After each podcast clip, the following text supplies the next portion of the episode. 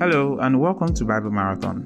We're all about learning how to read the Bible, about spiritual gifts, and giving proper defense and explanation for what we believe as Christians. The goal is to progress with joy in the faith, and without further ado, let's get into the Word.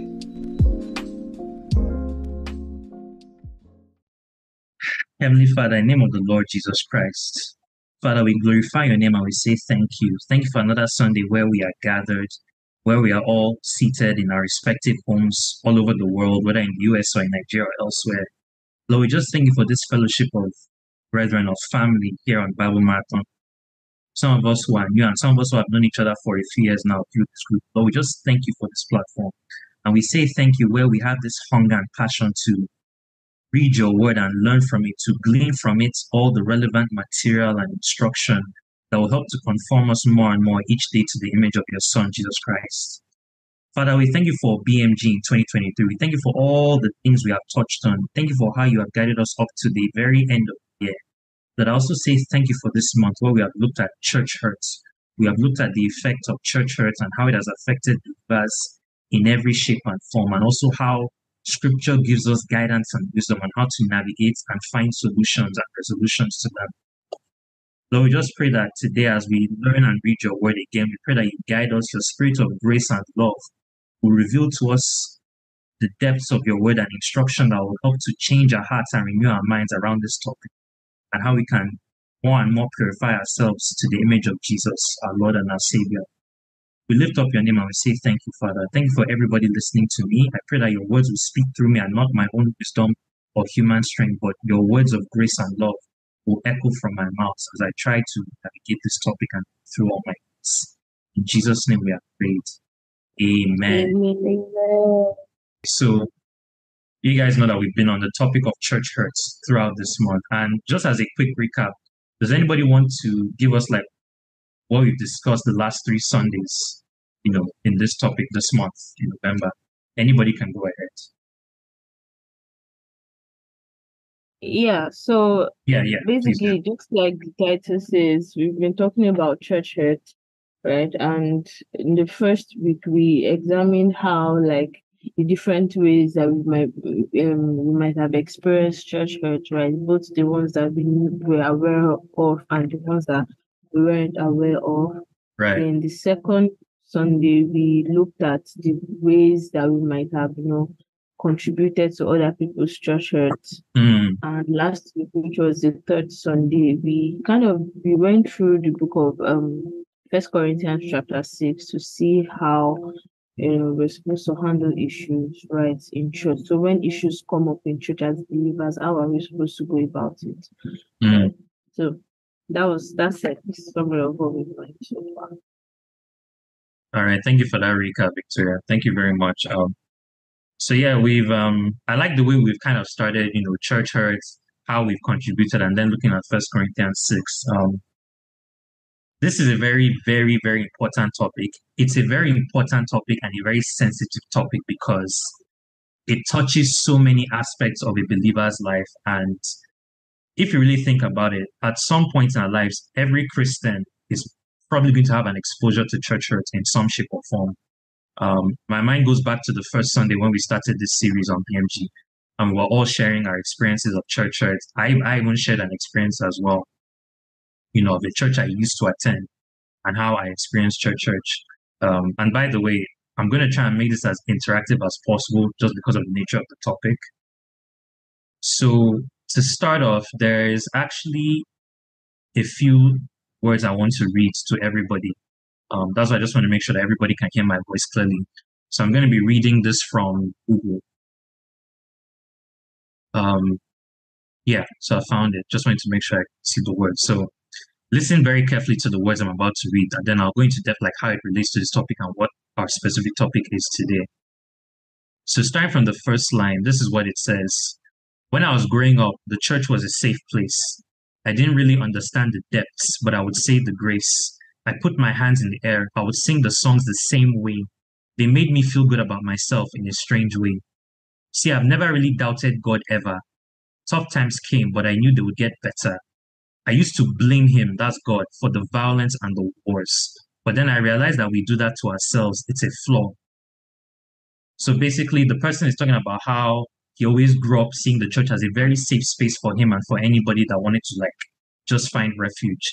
And then he talked about how growing up he used to blame God for the for like the evil that was in the world. But then he realized that it's actually human beings that caused that evil, not God directly. So going on, he then talks about how this next part I'm going to read, he talks about how he grew into the church, he joined the church, and how his faith grew as well. I got baptized. When I came out of the water, I felt like a new man. I recognized the trauma that I had been through from the day that I was born to the days that I was brought up, the stories, how they worked together. I just got to trust the author and I learned to. I learned to try and be a man of virtue. I was committed to the church because I knew they would never hurt you. So imagine my surprise when my pastor went to jail for abusing some of the guys. I was devastated because to the church I was so dedicated. It was meant to bring some light into this world of hatred, but we're shady and we need to go back to basics. Some friends they couldn't face it, and because of that, they left the faith because they lost patience. I started struggling and I couldn't put my mind to rest, reading up on stories about some of the congregation being homeless and depressed. Meanwhile, the pastors are buying private jets, paid by the very people trying to fight their way through debt. How is that going to earn respect? Friends are seeing tweet, tweets and texts. These are not the words that Jesus said, and this is not the reason Jesus bled. I'm trying to find some peace in bed. It's kind of like Ephesians says, I pray for wisdom and knowledge for all of the leaders left. So first off, I'm going to stop there and just, you know, I'm sure you guys can imagine these are very, very heavy words. These are heavy, I would say very heavy, heartfelt words from somebody who obviously is a Christian and grew up in the church and just saw some things that really shook his faith. So if you're wondering, these are actually the lyrics to a song. So I don't know if you guys know who Guvna B is. Does anybody know who Guvna B is? I'm just curious to see. Or if you've heard of his name. Okay, nobody. So um, he's actually a hip hop artist. He's a rapper. Okay, Victoria, yeah, that, that's fine. Um, so basically, he's a rapper who is based in the UK. So he's British. Um, he does Christian hip hop, and this is actually a song from one of his past albums. So he's basically talking about his experience growing up in the church and then how his pastor went to prison or went to jail for committing abuse against some of the church members and how that really shook his faith. And in fact, not just his faith, some people who were in the church as well with him, you know, he talks about how they lost patience and they ended up leaving the faith because of that incident. And then he was struggling, he was going through, he basically went through a lot. Like this incident really, really shook him. Um, and it's quite clear that you could see he had a very close relationship with this pastor. And because this pastor failed in his position and, you know, in his conduct as a believer, it really, really affected his faith. And this relates very much to the topic that we're talking about today because we're going to be talking about how to navigate hurtful situations and relationships. So if you're trying to write down the topic, it is how to navigate hurtful situations and relationships you know, and, and that those lyrics that he penned, that's a very hurtful situation that he found himself in because of the failings of his pastor. And I've listened to the song many times. I, I found that song about two years ago, and the songs every t- the song every time I listen to the lyrics, it hits me very very heavy because I've always thought like, what would I do if I was in shoes? And that was the pastor of a church that I was a part of. You know, would it would it shake my faith that much? Would I even think of being my faith like that? You know, and maybe some of you who are listening or who will eventually listen, you know, on the YouTube recording, maybe you can relate to this. Maybe you've been part of a church or you've been part of a fellowship where the leader committed something similar to this, or maybe even committed worse than this, and it shook your faith, and you're like, well, you're supposed to be a man, you know, if, if a disciple of Christ, not making these mistakes or falling into this. And the truth I can tell you is that because we're human, yes, we're believers, we're in the family of God, we're grafted into the family of God through grace, we are being sanctified through Jesus Christ. The fact of the matter is that because we're still in this fleshly human body, our tendency to sin, or our propensity, that might be a better word, our propensity to sin is never really going to leave us on this side of eternity. And that's because this flesh is weak. We're in this human flesh, we're bought with the blood of Christ, but we're still in this flesh, which is very, very fragile and has a tendency towards sin. You know, um, so I'm trying to, the way I've structured my notes for today, I've structured it in three parts. And the first part, which I'm addressing now, is what causes pain and breakdown in our relationships. So someone may be wondering, like, what would lead somebody, like the pastor in, that he referenced in the song, to go and commit something so awful like that? Like, what would make him commit that? Because he's supposed to be a follower of Christ, a leader in Christ, being conformed to the image of Christ, you know, through discipleship and all those things. You know, and there are many reasons, you know, it could be if we're looking at it just from generally how we relate to one another within the church and even outside the church, human beings can disagree and have discord on a lot of issues. You know, it could just be a difference of opinion. It could be a difference of how we see um, things in the world or how to go about things in the church. It could even be um, if you're serving in church. You know, I can think of an example that happened to me recently, um, last month, that can create a situation like this, that where there's disagreement and there's disunity. Um, so I mentioned before that I serve on the media team in my church, which means I have to get to church very early to set up um, all the equipment and the media and things like that. And there was one Sunday I came very, very late, and the other people on my workforce, like people who I worked with in the church, they were not happy with me at all. The problem is that I had had a stressful week prior to that Sunday, so I was not even personally, I was not even in the mood at all to hear like criticism, even though it was warranted because I was late to church. I was very late to church, but people were like, ah, Ife, you have to be early now. Like, why are you coming late to church? Like, we need you here. So it got to the point where I was so frustrated that I actually, I more or less snapped at one of the fellow workers in our church team. And this is somebody who I'm very good friends with, even up to now. So I, I snapped at her. I kind of like had an outburst at her.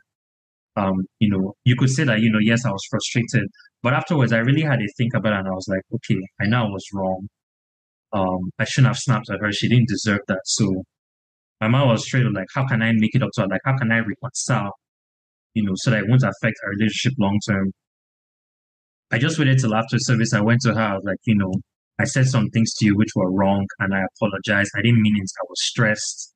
I had a very tough week at work and it was bleeding into my spiritual life and like you know i didn't mean to snap at you I, I, I genuinely told her like i'm sorry and she forgave me so the reason why i give that example is just to show you like it's very easy even for us as christians to find ourselves in situations where the relationships with, with those that we love and we value can hit a bad patch it happens human beings well we have bad days you know christians are not immune from that um so it can happen for a variety of reasons. The reason I've given in my own case that was stress.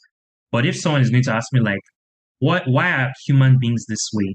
The answer is actually in Genesis. You have to go back to the very beginning. So I don't know if anybody is doing the scriptures for today. Um, Victor, if you could help with that, I would really appreciate that. I can pull up the scripture as well on my computer. Uh, I'm not sharing scriptures. I can't share on my screen. Okay, yeah, I just I just wanted to ask. I, I can pull it up as well. Okay. So I want us to go, if you if you have your Bible with you, that's even better. We're going to go to Genesis 3. Genesis 3, verse 1 to 13. Genesis 3, verse 1 to 13. I'm reading from, don't want to use NKJV. Let me use NIV. Just for the sake of yeah, so I'm gonna I'm gonna be reading from Genesis 3, verse 1 and this is a story that, you know, we're all familiar with, but I want to point out something and how it relates to this topic. Now, the serpent was more crafty than any of the wild animals the Lord God had made. He said to the woman, Did God really say you must not eat from any tree in the garden? The woman said to the serpent, We may eat fruit from the trees in the garden, but God did say you must not eat from the tree that is in the middle of the garden, and you must not touch it, or you will die. You will certainly not die, the serpent said to the woman, for God knows that when you eat from it, your eyes will be opened and you will be like God, knowing good and evil. When the woman saw that the fruit of the tree was good for food and pleasing to the eye, and also desirable for gaining wisdom, she took some and ate it. She also gave some to her husband who was with her, and he ate it. Then the eyes of both of them were opened, and they realized they were naked. So they sewed fig leaves together and made coverings for themselves. Then the man and his wife heard the sound of the Lord God as he was walking in the garden in the cool of the day, and they hid from the Lord God among the trees of the garden. But the Lord God called to the man, Where are you? He answered, I heard you in the garden, and I was afraid because I was naked, so I hid myself. And he said, Who told you you were naked? Have you eaten from the tree that I commanded you not to eat from? The man said, The woman, this is the key point, the woman you put here with me, she's the one that gave me the fruit from the tree, and I ate it. Then the Lord God said to the man, What is this you have done? The man said, It was the serpent. He deceived me, and I ate it. So I want to just stop there and, you know, I want to take a pause. And this, again, this is the story of the fall. Basically, this is the story of where the gospel and the whole reason for our faith starts from. It is from this story because this is where the fall of humanity happened. But I want to ask a question. Does anybody notice something significant about the relationship between the man and the woman post the fall? Anybody can respond. We're passing blame. We start passing blame. Thank you, Daphne. They were passing blame, right? They, in fact, the man started it by passing blame that, oh, is this woman that you gave me? Oh, I, I didn't ask for her, but you made her for me. She's the one that made me eat the tree, and that's what we felt. So you can see there's already there's already we see the first signs of what I would call a breakdown in the relationship between the man and his wife. You know, and I want us to go. I want us to take a, a step back a bit. Let's go to Genesis two, from verse fifteen to seventeen. There's a, there's I want to point out something, and how the dynamic shifted. Genesis 2, verse 15, 15 17. This is just a chapter before this chapter that we just read. So it says that the Lord God took the man and put him in the garden of Eden to work it and take care of it. And the Lord God commanded the man, You are free to eat from the tree in the garden, but you must not eat from the tree of knowledge and good or evil. For when you eat from it, you will surely die. I want to go beyond this verse. Or actually, I think it's a few verses back. From verse 15 to 17. So that's basically God telling the man, don't eat from that tree, um, otherwise you'll surely die. Yes, verse 18, sorry. Then the Lord God said, It is not good for the man to be alone. I will make a helper suitable for him. Now the Lord God had formed out of the ground all the wild animals and the birds in the sky. He brought them to the man to see what he would name them. And whatever the man called each living creature, that was its name. So the man gave names to all the livestock, the birds, and the sky. But for Adam, that's the man, no suitable helper was found. So the Lord God caused the man to fall into a deep sleep. And while he was sleeping, he took one of the man's ribs and then closed up the place with flesh. Then the Lord God made a woman. So this is basically describing how the woman came into existence. He had taken out of the man and he brought to the man. Now, this is a very interesting part. Look at verse 23. The man said of the woman, This is now bone of my bones and flesh of my flesh. She shall be called woman, for she was taken out of man. That is why a man leaves his father and mother and is united to his wife and they become one flesh. So you can see how the whole when I read this, I was just like, what would make Adam go from this telling the woman that, oh, you're my bone of my flesh. I mean, you're my bone of my bones, you're my flesh of my flesh, you're so beautiful. I'm going to call you woman because you were taken out of my side. To now make him go and say that this woman is trouble. Oh. She's the one that made us eat the fruit, and that's why we hid from you she brought all trouble. Like, what, what would make Adam just do a complete 180 to a woman that he had professed all this love and admiration for, right? The answer, we just read the answer, it goes back to the fall. It's, it goes back to sin entering humanity. And the reason why I picked out this story is because this is the reason why human relationships always have some kind of breakdown or suffering at some point in our lives. Because of our fallen human states, even believers are not immune from having uh, moments of discord and disagreements. You know, and unfortunately, we see that immediately after the fall, we already see the first example of what it means to be in a, um, a hurtful situation with someone that you have a very intimate relationship. In this case, it was a romantic marital relationship between the man and his wife. You know, he's passing the blame on, whereas the instruction was actually given to him as the man who's supposed to be the leader. You know, he passed on the blame to his wife which is very, very unfortunate. But um, this is where this is basically the source of every issue in the relation in like human relationships. Is because of sin. Sin entered the world. Sin has caused a fracture in creation. It has caused it has caused a fracture in the way human beings relate to one another. And it's not just marriage too. whether it's a child to a parent, whether it's between friends, or even what, or even within the body of Christ. You even see throughout the Bible, you know, moments where human relationships really, really were suffering because of one fault of one party or the other, even sometimes the fault of both parties. You know, so I hope that makes sense, you know, why I started from that point, because that was the beginning of everything. So, um, where I want to go from here, you know, again, going from my notes, this created the very first occurrence of discord and distrust between human beings. And there are many examples. You see from here, it just starts to deteriorate. You, you see, you see moments with Noah, even though God chose Noah to save mankind. You see an issue that Noah had with his sons. You see the example of Abraham and Sarah, where Sarah told him, like, oh, I'm too young to bear children, going back to God's promise of them to have a child. You know, go and take my maidservant Hagar and sleep with her so that she can bear you children. It's just, and how that just created discord within their family dynamic. Just a, a lot of chaotic situations in human relationships that was never part of God's will. But again, because of the fall, we see how it created a lot of problems. Another example I want to look up is a, this is a very this is a very important example that stood out to me. This is between King Saul and David. So I'm going to go to First Samuel 16, verse 14. First Samuel, verse 16. I'll start from verse 14, go all the way to verse 20. So starting from verse 14 again, First Samuel 16. I know we don't have scriptures up, so I'm, that's why I'm repeating the verse so that you guys can follow. Um, if anybody can also type it in the chat so that guys can follow, that would be helpful. Um, so starting from verse 14. Now the spirit of the Lord had departed from Saul, and an evil spirit from the Lord tormented him. Saul's attendant said to him, See, an evil spirit from God is tormenting you. Let our Lord command his servants here to search for someone who can play the lyre. He will play when the evil spirit comes from God, when, when the evil spirit from God comes to you, and you will feel better. So Saul said to his attendants, Find someone who plays well and bring him to me.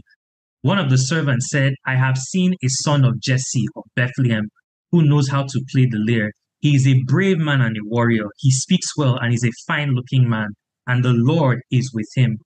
Then Saul sent messengers to Jesse and said, Send me your son David, who is with the sheep. So Jesse took a donkey loaded with bread, with bread, a skin of wine, and a young goat, and sent them with his son David to Saul.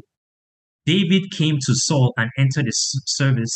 Saul liked him very much. If you check the CSB translation of, of this, it actually says that Saul loved David very much.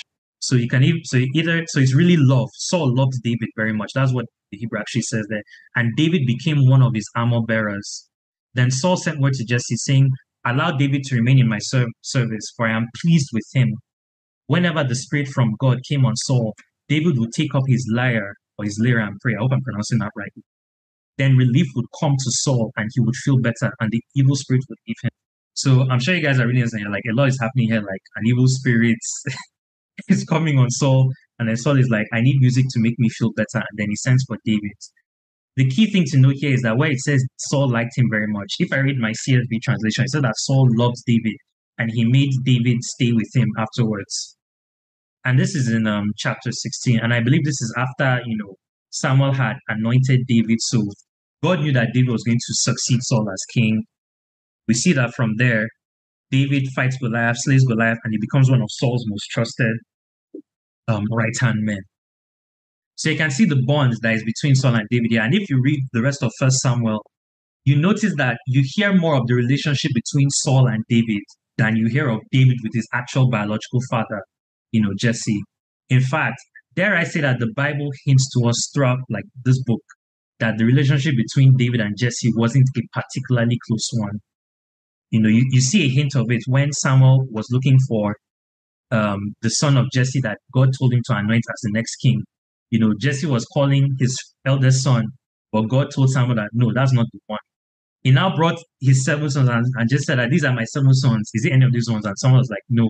And and someone was like, is there one son that is not there? And Jesse says that, oh yes, the youngest, you know, he's saying this that I forgot about that one. He's watching the sheep. And Jesse was like, bring him. That's the one that God has chosen to be anointed king. So you see from there that David, where David didn't seem to find much favor within his family, he found favor with Saul, and that's why it says that Saul loved him very much.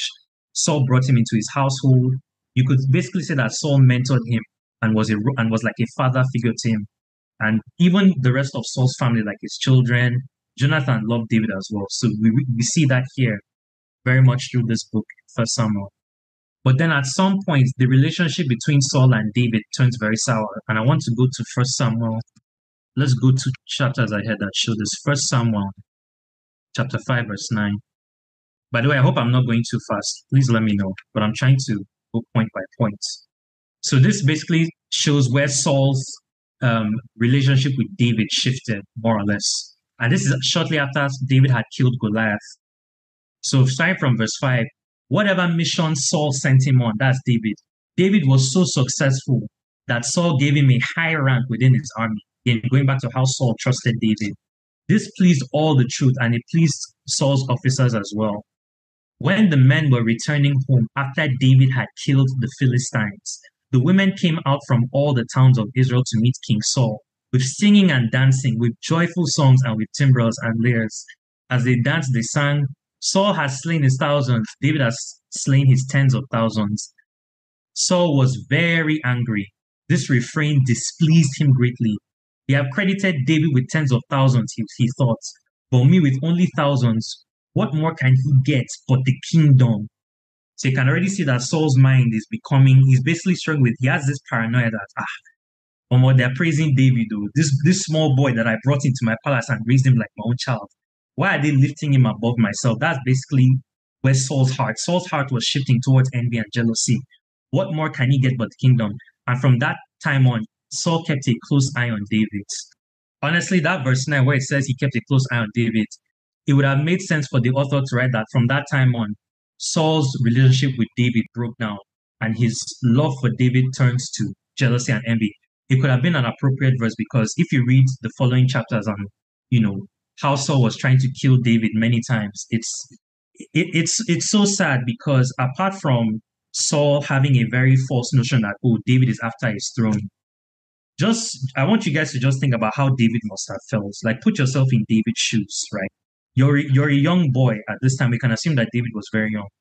You know, you're looking for men in your life that you can look up to, that you can model yourself, your model yourself after, like men of God.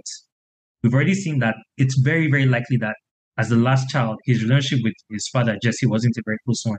And then Saul, the king, or King Saul, is the king of all Israel, there's no more, there's no man in the kingdom that's more powerful than Saul. Saul brings you in. Saul, it's clear that Saul loves you like another son of his. And then all of a sudden, he's trying to kill you. It actually says in the following chapter that Saul tried throwing his spear at David like once, two or three different times, and that David had to flee. On one occasion, Jonathan, which is Saul's son and David's close friend, Jonathan had to protect David and save his life. David fled into the wilderness. We see many, many examples of David fleeing into caves, running for his life, because the man who he thought should protect him and, you know, be there for him and look after him is trying to kill him. You know, it, it's, it's, it's just so sad. And then you see eventually what happens to Saul. He dies and everything. So yeah, um, so basically at this point, I've described the different reasons that can cause a breakdown in like the relationships we have with those in our lives. We've seen that the source is really the fall, the fall of man in Genesis. The fall of man in Genesis brought so many vices into our character, into our integrity, like envy, jealousy, greed, competition. You know, you could say an issue of competition was also there in the example of King Saul and David. Right. So we've we've talked about the problem, right? I'm focusing on the problem. And I'm sure you're asking, like, okay, now we know the issue. Why is it important that we rectify these issues even within the church? Is there a reason why we shouldn't have disunity in the body of Christ? You know, I've actually heard someone ask me, like, oh, can I not be a lone ranger as a Christian? Why do I need to depend on people and why should my relationships with them be restored if we're having troubles or we're having beef? Because someone can say that, oh, friends beef all the time. Even in people in church, we beef all the time. We have disagreements all the time. So, but I'm going to show to you that reconciliation matters very it's, it's it's so important to God. The idea of reconciliation and forgiveness is so so important to God. And only is it important to God, it is fundamental to the gospel.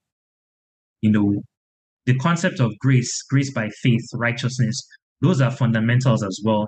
But reconciliation is also a fundamental aspect of the gospel. And you're going to see now, I'm going to talk about now why it matters in this context. So if somebody should ask you, why is it important for us to pursue reconciliation between us and our brothers and sisters in Christ? I'm going to give you one major reason, and this is the first reason.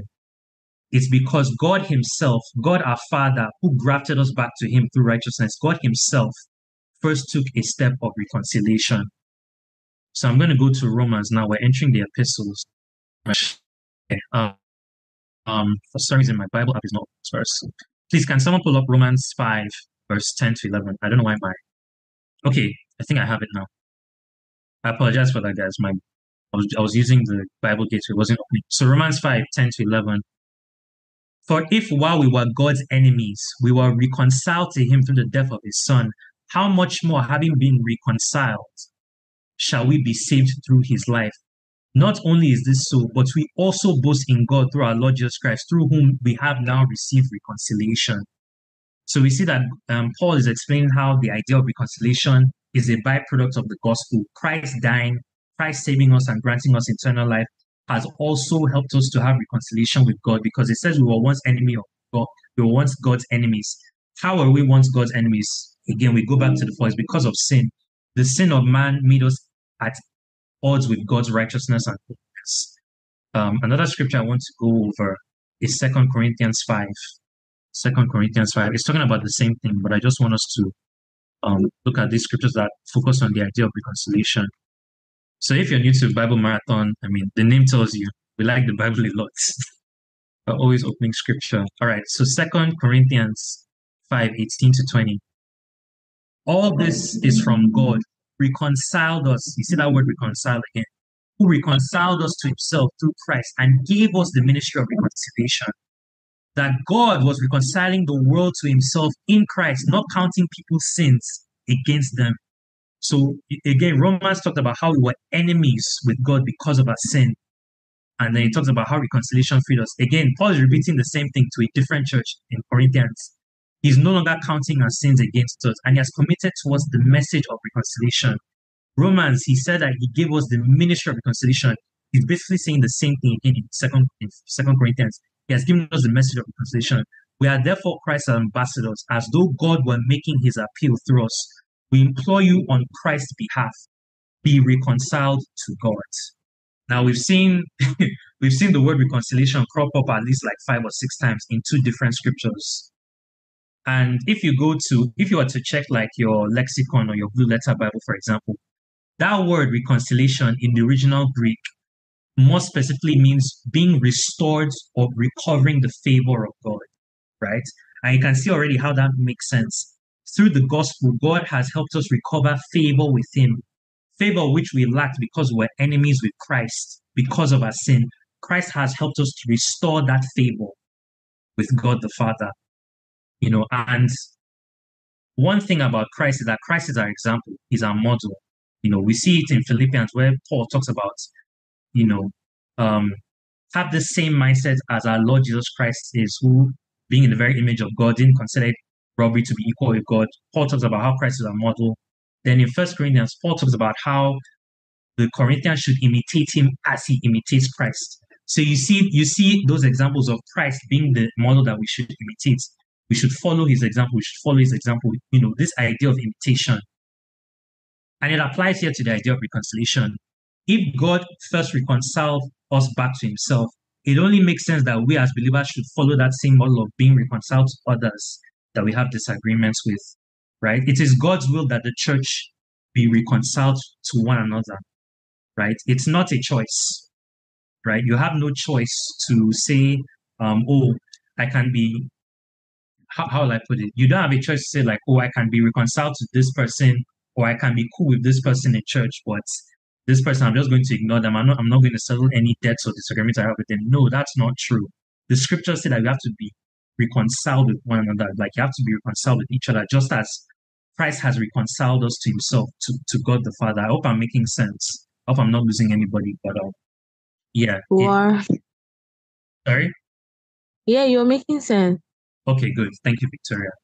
Um, and then you look at an example like Matthew 5 14, where it says, and this was Jesus speaking, you know, be perfect as your heavenly Father is perfect. That word perfect in the Greek again is referring to being excellent in your virtue and integrity of your character. As a believer, your character should be a model that reflects the goodness and the love of God through Christ. And that links back to the whole idea of reconciliation. Because Christ wants us to be perfect in our character, and again, by perfect, it's not saying that you will never make a mistake. That's not the, what the word perfect means. It means being full of virtue and integrity in one's character. It is God's desire that our character reflects the excellence of his character. That's Christ. Christ wants our character to reflect the love and goodness of the Father. And that's why we should always seek reconciliation with one another. Having any disagreements and finding a resolution is very, very important as a member of the body of Christ. You know, think back to the example I gave a few minutes ago between myself and my friend who both serve in our church. No one needed to tell me that, oh, Ife, you should go and apologize to her and seek reconciliation for that. No, like my heart, the Spirit was ministering to my heart that because the body of Christ is meant to be one, you need to go and own up to your mistake and apologize to her and keep your relationship intact. Dare I say that one of the reasons why many churches have failed, you know, unfortunately, is because many of the relationships within the church were not kept intact. I, re- I, I strongly believe that that's a reason why many churches have not been able to succeed in their ministry because many of the relationships crumbled not just within the pastoral unit, but just within the congregation, with amongst amongst the flock, many of the relationships crumbled as a result because there was no eagerness to keep relationships intact. There was no eagerness to find um, common ground and seek reconciliation with one another. I know time is going. I'm just trying to go through my. Okay, I think I'm a good time. So that's so that's the first reason. I'm again the reason why we seek reconciliation is because God Himself set us that example by reconciling us back to Him through Christ and His death. Another reason is somewhat related. It is because it is God's desire that the church be at peace with one another. So I'm going to go through a bunch of scriptures here. Romans 12, verse 18. Romans 12. Verse... Hi, guys. Can you can you guys still hear me? Ah, we can. We couldn't before. Yeah, I'm so sorry. Ah, this is the wrong time for my for my internet to be acting up. I, I, I apologize, guys. I, I don't know why my internet is acting up today of all days. All right. All right. Okay. The scripture is loaded. So Romans 12, 18. There are three scriptures I want to read in terms of um, God wants us to be at peace with one another. So this is the first one. If it is possible, as far as it depends on you, live at peace with everyone. So this is Paul writing to the church in Rome. If it is possible, as far as it depends on you, live at peace with everyone. So again, remember what I said a few minutes ago.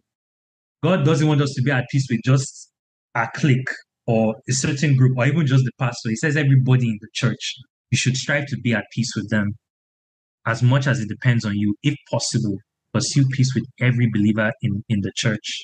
And it's not just your local church, but even other churches outside your local church, the body of Christ in general. Um, the next scripture I want to read is Second Corinthians 13, 13, 11. And this is when, and this is actually where Paul is concluding this letter Finally, brothers and sisters, rejoice. Strive for full restoration.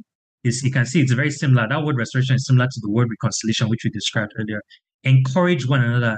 Be of one mind. Live in peace, and the God of love and peace will be with you.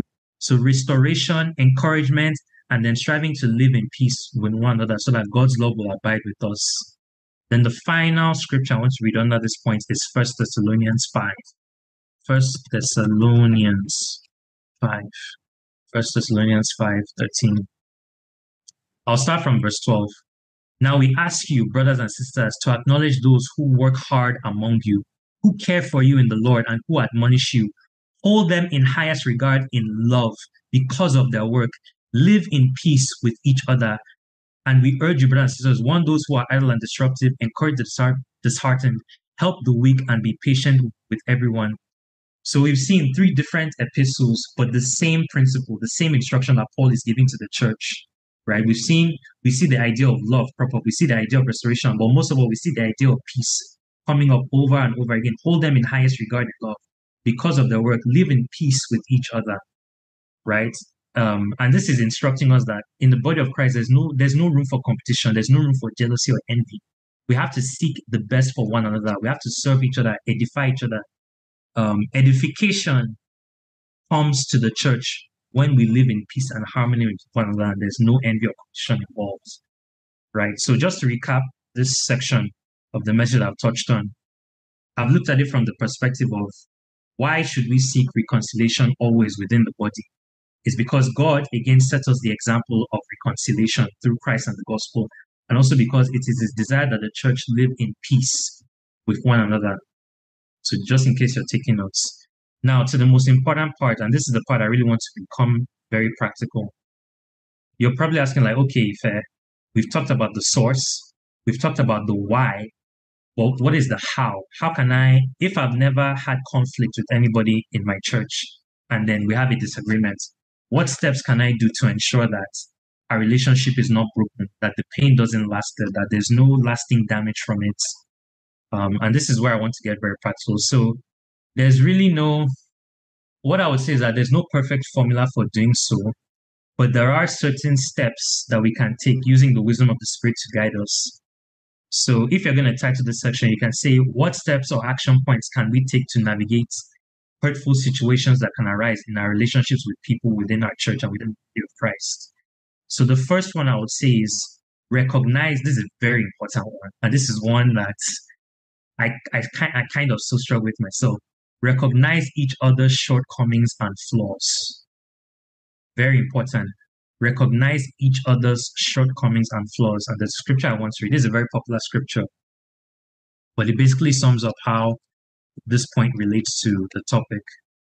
Recognize each other's shortcomings and flaws. Romans 3.23. In fact, me just saying the scripture, I'm sure you guys already know what it says, and you probably just shout it out if I was say, like, what does it say? For all have sinned and fall short of the glory of God. All have sinned and fall short of the glory of God.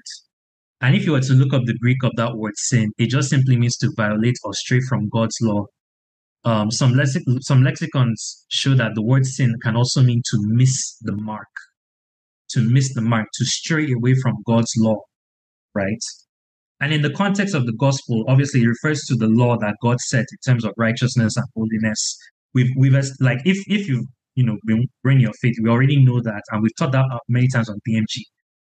That the, the need for the gospel was obviously the helpless state of mankind, us straying away from God's law, put us in a helpless state, not just with God, but with one another, and then God intervening to pull us out of that helpless state. But it also pertains to our relationship with one another because it shows that every human being has fallen short. Every human being has missed the mark. I've missed the mark in many ways. Everybody that is listening here has missed the mark. And that's why all of us have shortcomings and flaws. And we need to recognize those shortcomings and flaws because what it will do is that it will help us realize that when difficulties and troubles arise in our relationships with one another, there is a genuine reason. Again, it may not excuse the person's actions per se, but it will help to foster understanding as to why people make mistakes like this, even with the church all the time. You know, we can go back to the lyrics of the song I was reading to earlier if you um in fact let me go back to those lyrics. Because Guvna B was saying that he used to blame god for the violence of the wars the wars. But then when he thought about it he realized that no human beings we do that to ourselves. It is a flaw right? So he had come to an understanding that human beings are actually the we're actually the ones who are flawed and causing all the violence not god directly. Yes god made us in his image but because of our brokenness again we are the ones who bring all the wahala and issues into our respective relationships. So, the first thing again, humanize each other, recognize each other's shortcomings and flaws. And I'll even say this, even with your parents as well. You know, your parents who are believers, like your, myself and I, recognize that they are human so that when they make mistakes, you won't hold it against them, and that envy will not become a seed that will lead to something much, much worse down. So that's the second thing. Number two, pray go to God in prayer and ask Him for wisdom on how to handle the situation. And I want to go to Matthew 6 here. Matthew 6 from verse, I think I'll go from verse 5. Matthew 6 from verse 5. So here we see um, Jesus teaching the those listening to him um, about the Lord's Prayer. I believe this is a chapter after he gives the Sermon on the Mount. So starting from verse 5, this is Jesus speaking. And when you pray, don't be like the hypocrites, for they love to pray standing in the synagogues and on the street corners to be seen by others. Truly, I, I tell you, they have received the reward in full. But when you pray, go into your room, close the door, and pray to your Father who is unseen. Then your Father who sees you and sees what has done in secret will reward you. And when you pray, do not keep on babbling like pagans, for they think they will be heard because of their many words. Do not be like them, for the fa- your Father knows what you need before you ask Him. Then he now goes into the model of the prayer. This is then how you should pray. Our Father who art in heaven, hallowed be your name. Your kingdom come. Your will be done on earth as it is in heaven. Give us today our daily bread and forgive us our debts. Forgive us our debts as we have also forgiven our debtors. Now, I want, to share a funny story. I'll be very honest with you guys. When I was growing up as a child in the church, and we used to recite, Forgive us our debts as you have forgiven us our debtors, I kid you guys not, I used to think it was referring to financial debts. I don't know if anybody had the same thought. Maybe you would read this and you'd be like, oh, God wants us to forgive them. our, our, our financial debts, those who are owing us money, just forgive them and overlook the debt. So, but, but if you read the context of the passage, that's not what um, Jesus is referring to. He's referring to more so a, a moral debt, a spiritual debt, like those who have wronged us, you know. And this is how it relates back to having disagreements. Those who are, if anybody has wronged you, ask God to help you forgive them. Ask God to give you that heart of forgiveness. If you're the one that is the offending party, pray that God will help the person come to a place where they can forgive and reconcile with you because it's very, very important, right? Unforgiveness is not something that should be a mark that is hanging over us as Christians. It's not God's will for us as as um, as believers, as children of God. And another scripture that supports this is First John, verse five to fourteen. Well, First John, verse 5, 14. So First John, this is the confidence we have in approaching God that if we ask anything according to His will, He hears us, and if we know what He hear that He hears us. Sorry, whatever we ask, we know that we have what we know that we have what we asked of him. So again, he's saying that whatever is in accordance with God's will, he will give it to you if it is in accordance with his will, right? So if you juxtapose this what we read in Matthew 6, you know, Christ is teaching us the model of like when you pray, ask ask God to give you that heart for forgiveness and to forgive those who have wronged you. It is God's will that forgiveness and reconciliation should happen between us and other brothers and sisters in Christ. So that's the second point. Recognize each other's shortcomings was the first one. Pray, pray heartfelt prayer. And it has to be a heartfelt prayer because you see Jesus mentioning it in the verses above. Go into your room, go to your father in secret and pray. Bear your heart before him. You know, we see the psalmist talked about verse 51 that the sacrifice that God that God desires is a broken and contrite heart. God wants to see your heart open before him whenever you're dealing with a painful situation you know, because because us being in pain matters to God a lot. He's our Father. It it pains God when we are in pain. I don't know if you guys realize this. It aches God's heart to see us suffering and to see us in pain because of the actions of another person. So praying that prayer and asking God for wisdom on how to handle the situation is very important. Then the third one, this is a very difficult one. Have a heart to heart dialogue with the person. I'm going to go to Matthew 18 for this one. Matthew 18 from verse 15. If your brother or sister sins, this is Matthew 18, verse 15. Again, if anybody's writing this down. If your brother or sister sins, go and point out their faults just between the two of you. So note that just between the two of you. If they listen to you, you have won them over. But if they will not listen, take one or two others along so that every matter may be established by the testimony of, of two or three witnesses. If they still refuse to listen, tell it to the church. And if they refuse to listen to the church, treat, treat them as you would a pagan or a tax collector.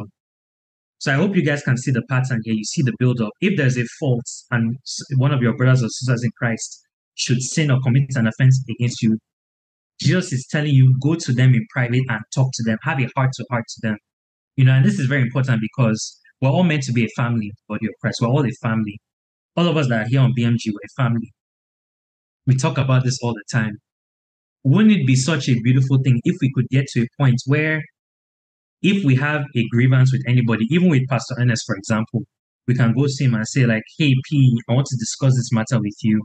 Um, I know it's very personal, but I, I trust you and love you enough that I want to share with you what I think of something you did, you know, at so so so time. You know, that that level of transparency and vulnerability is a prayer that I personally pray that we all get to as as a church and you know even on BMG. And I know it, it's not easy. It can take time. It can take a lot of like um, transparency and maybe even training to an extent. But it's something that we should all strive for, where we can get to a point like no matter who I have a grievance with, you know, on this call right now, whether it's Praise or Daphne, I can go to them in confidence and know that because their heart is in the right place, I can entrust them with this concern I have with, maybe they did something to me at so so point.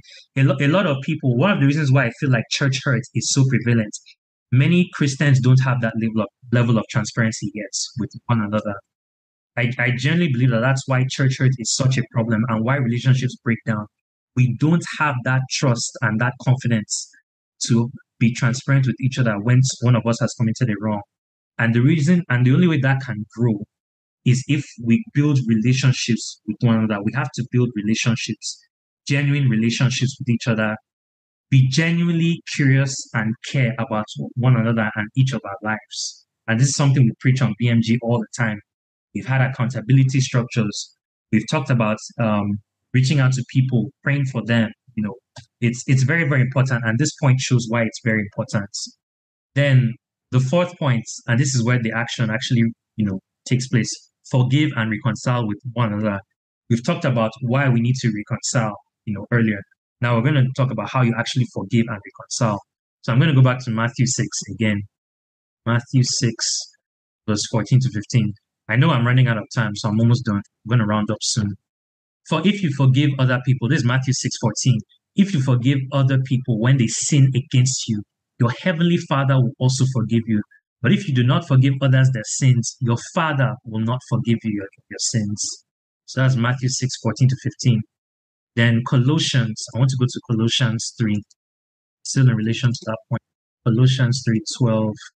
Therefore, as God's chosen people, holy and dearly loved, clothe yourselves with compassion, kindness, humility, gentleness, and patience. Bear with each other and forgive one another. If any of you has a grievance, I talked about this just now. If any of you has a grievance against someone, forgive as the Lord forgave you. Right. So you so you see, I, I love the fact that all these scriptures are basically repeating points that we've hit on over and over again.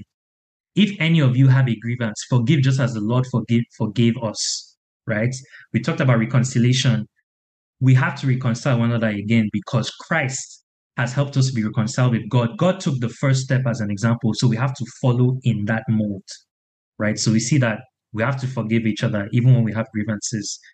Then the fifth one, and this is where I'm going to close my point of, of how to reconcile one another. This is the fifth point. Make a resolution to walk in love with each other and everyone else. We've talked about this on BMG many times. I know that this is something that Pastor Ernest has stressed over and over again. One of the ways to know a healthy church or a healthy group of believers is by that.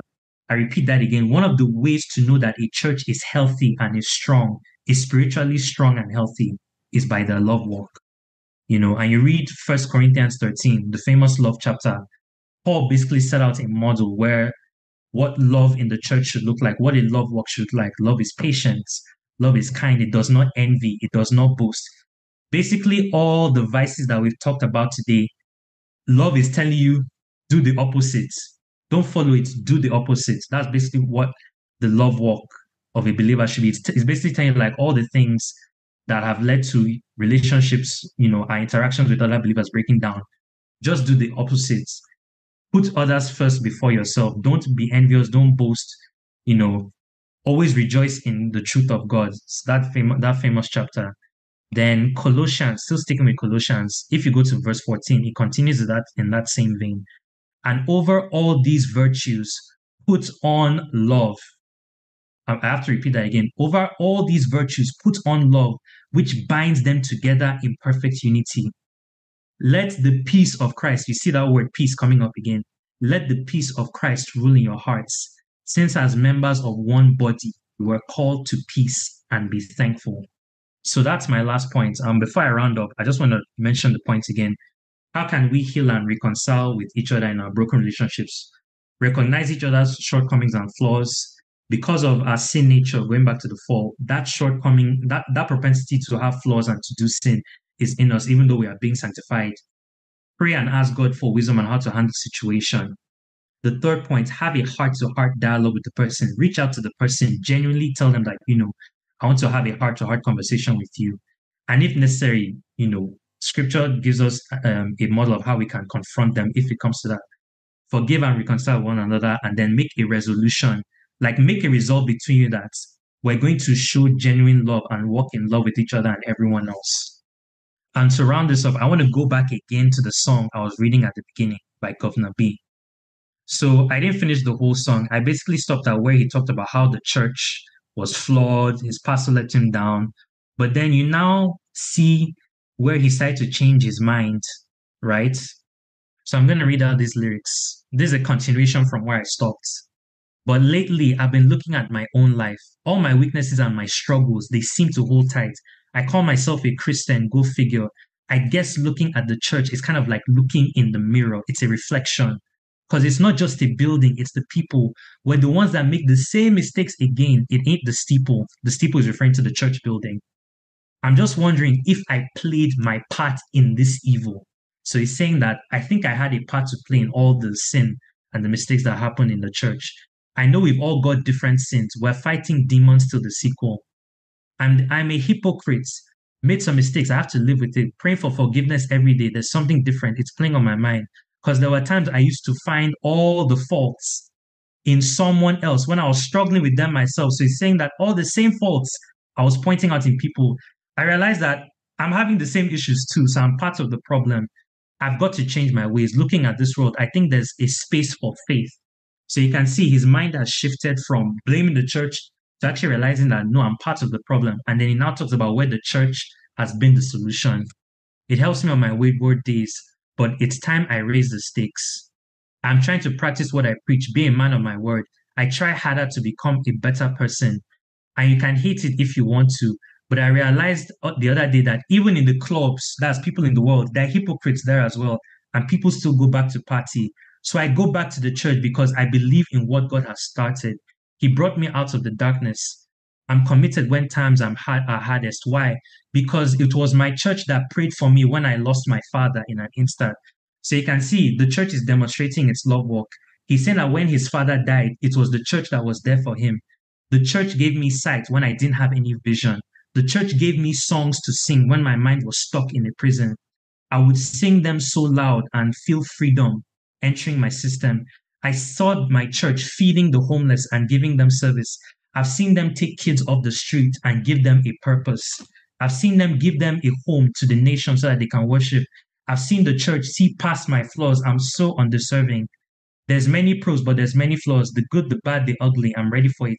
And everyone this is the church till they go to a funeral, a wedding, or a christening they need a venue for. There's cons, but there's many pros too. The church is not just a safe place, it's the home and the family I belong to.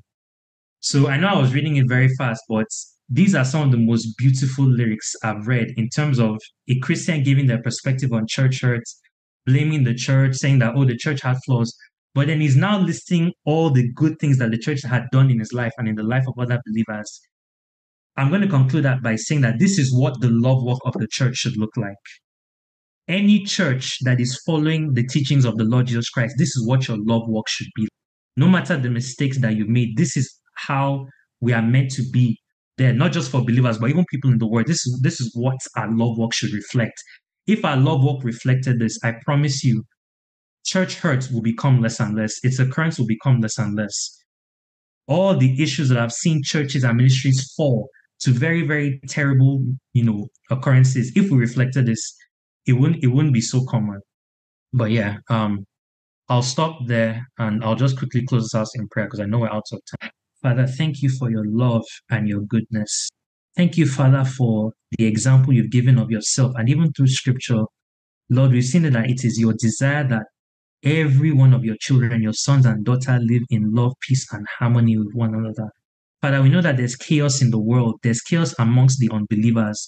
But because of the model of reconciliation and forgiveness and repentance that you have laid through the gospel, through our Lord Jesus Christ, how you've set that example for us as your children, Lord, help us to walk daily in that same model. Father, I pray for anybody who listened to the words of my voice, who listened to the examples and the teachings that we went through scripture. Father, I pray for anybody struggling with pain or sorrow or with broken relationships that have not healed. Father, I pray that my words which I spoke will provide a source of healing and direction for them in the mighty name of Jesus. Lord, we just lift up your name. We thank you for the community we have here at BMG. Father, I pray for each and every member of us that our relationships and our love walk with, with, with each other will only grow from strength to strength as we enter 2024 in the mighty name of Jesus. Father, where there's broken and unhealed um, relationships with each other, bring healing. Father, let your spirit of healing and of grace touch each of our hearts. Give us a heart of repentance, Father. Give us a heart of forgiveness and reconciliation so that we can reach out to each other and show that we are there for each other, we love each other, we are genuinely invested in our spiritual growth, in our happiness, in our mental and emotional states. We just thank you, Lord. Thank you, Father, for the model of Christ. Thank you for the example of your Son, Jesus, and how he is an example to us each and every day. For in Jesus' name I have prayed. Amen. Amen. Amen. Amen. Amen. Amen.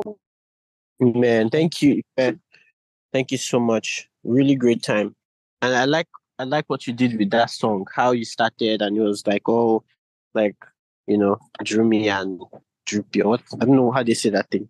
But then you brought it back again at the end and that was that was stellar. Thank you so much. And I think we learned so much. And thank you, Praise, for also putting some of the notes in the chat. I know it's it seems like we've just hammered on this topic a lot. Um, but I think it's very helpful and useful to reflect on because um, we all experience church hurt. We give people the experience of church hurt, and um, the the solution, just as Ife has said, is you know showing them, showing each other love by recognizing how we are flawed in different ways, and then having a heart to reconcile. Um, because I think that's the hardest part. Humbling yourself and realizing that yes, the only way to resolve and reconcile this uh, situation is to be humble, which is exactly what Jesus did as a, as our example. He had no reason to do what he did, yet he took on flesh, suffered the pain of death for us. So there's nothing anyone can do to you that should alienate you from them. Um, powerful, powerful thoughts. So thank you again. I want you guys to unmute yourselves just like we do here again and um, say thank you to Ife for the sacrifice. He had to run. Thank you. Love flows from Ife. Thank you, Ife. By the way, that, Ife. You're very welcome, guys. by the way, that's his Instagram. Love flows from Ife. So apt, right? You know, there's a lot of love from him. So, um, and yeah, you can follow him. He has amazing stuff he posts. There's this one viral post, you know, Yes, he does. and I think it's it's very encouraging. It's one of the things I really want people to do on their platforms. When you have any platform, use it for the gospel, use it to encourage. Someone will need it one day, and the fact that it can be there timelessly is a beautiful thing. Okay, so let's let's take advantage of all the platforms we have. All right, I think we are good. Let me pray, and then we'll be out of here. Father, thank you so much. Thank you for your word, and thank you for teaching us today. We pray that we will walk in the light of your word, in the light of your truth. Um, we will not inflict hurt on people. And if we do, help us, O Lord, to be quick to turn away and to repent from those attitudes. And if we're hurt, help us to be forgiving. Help us to stand with our brothers and sisters in Christ in the love of God as He has revealed it to us in Jesus. Thank you, Father, in Jesus' mighty name. Amen. Amen. Amen. Thank you, Ife, again. Awesome time. Thank you, everyone, for showing up. Have a beautiful week ahead, okay? Some of you are fasting. Make sure you don't forget. Thank you.